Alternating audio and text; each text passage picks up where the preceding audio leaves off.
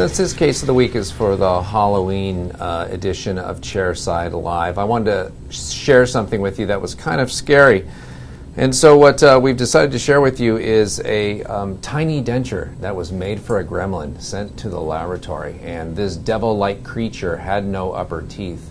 And we were instructed by the dentist, uh, the, the heathen dentist, to make a tiny, tiny denture for this Satan like creature. And just to put it in perspective, here is a dime next to it. I miss those days. When I was growing up as a kid a lot, there was a lot of pictures of coins next to things to kind of show how big they were, but you don't, you don't see that much anymore.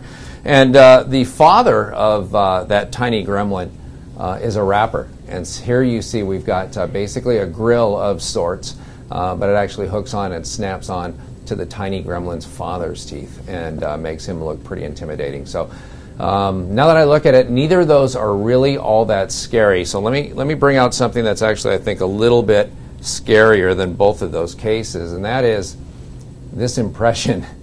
And uh, the doctor almost went with the Halloween theme for us. We've got orange and chartreuse. Orange and black would have been nice. I I'm not sure they make a black impression material, but as we look at it, you'll begin to see some of the scary aspects of this impression. Not a lot of wash material that's in there, and first of all, we've got a big divot here. There's just a, a big hole in the middle of the impression here. You can tell there was either a lot of fluid or some air that was caught there. And as we flip it over, you can see the patient, half of this last tooth, half of this wisdom tooth, was actually biting down um, right onto the tray. And this is one of those cases you've heard me say before I'm not a big fan of these plastic trays because they bend a lot. That material is actually pretty stiff, and so we don't see a lot of flexure there. But anytime you're going to use a plastic impression tray, uh, I really request that you use a nice stiff impression material like this. Uh, for a second, let's go back to the tray that I like to use, that clinician's choice tray.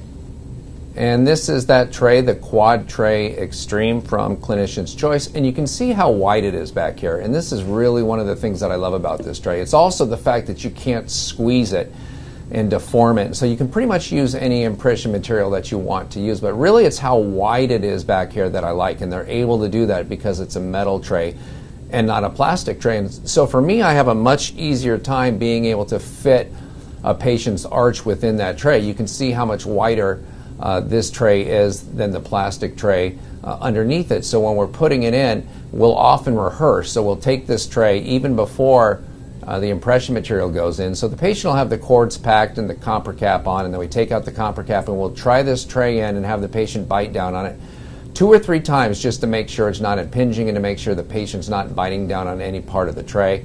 And so when it, they go to close into it the fourth time, when it's got the impression material in it, they do a much better job of closing into it. And we see a lot less of this where the patient's biting on the tray. And so we really do not have a very good bite here at all. We don't have any bite that we can use. We'll have to try to hand articulate it.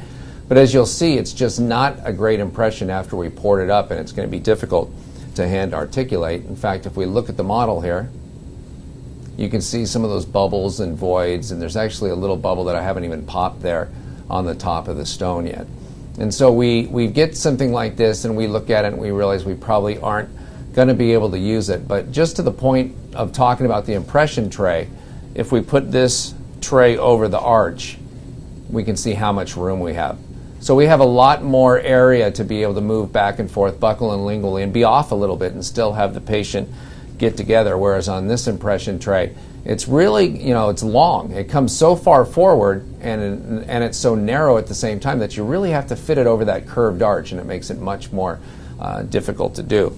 And if we look at, you can see here when we pour the opposing impression, of course, that this tooth is only half represented and then the patient was biting on the tray uh, for the rest of that. And so, as far as something scary to share with you, um, this is kind of a scary impression. Besides the fact just that it's orange, it's the fact that um, this was sent in and a dentist was pretty sure that we were going to be able to make a crown for this. I mean, look at that void, that huge void on the distal lingual right there. So uh, this is scary. It frightened one of our uh, technical advisors, and she's now going to have to call the dentist and ask, pretty please, can we have a new impression?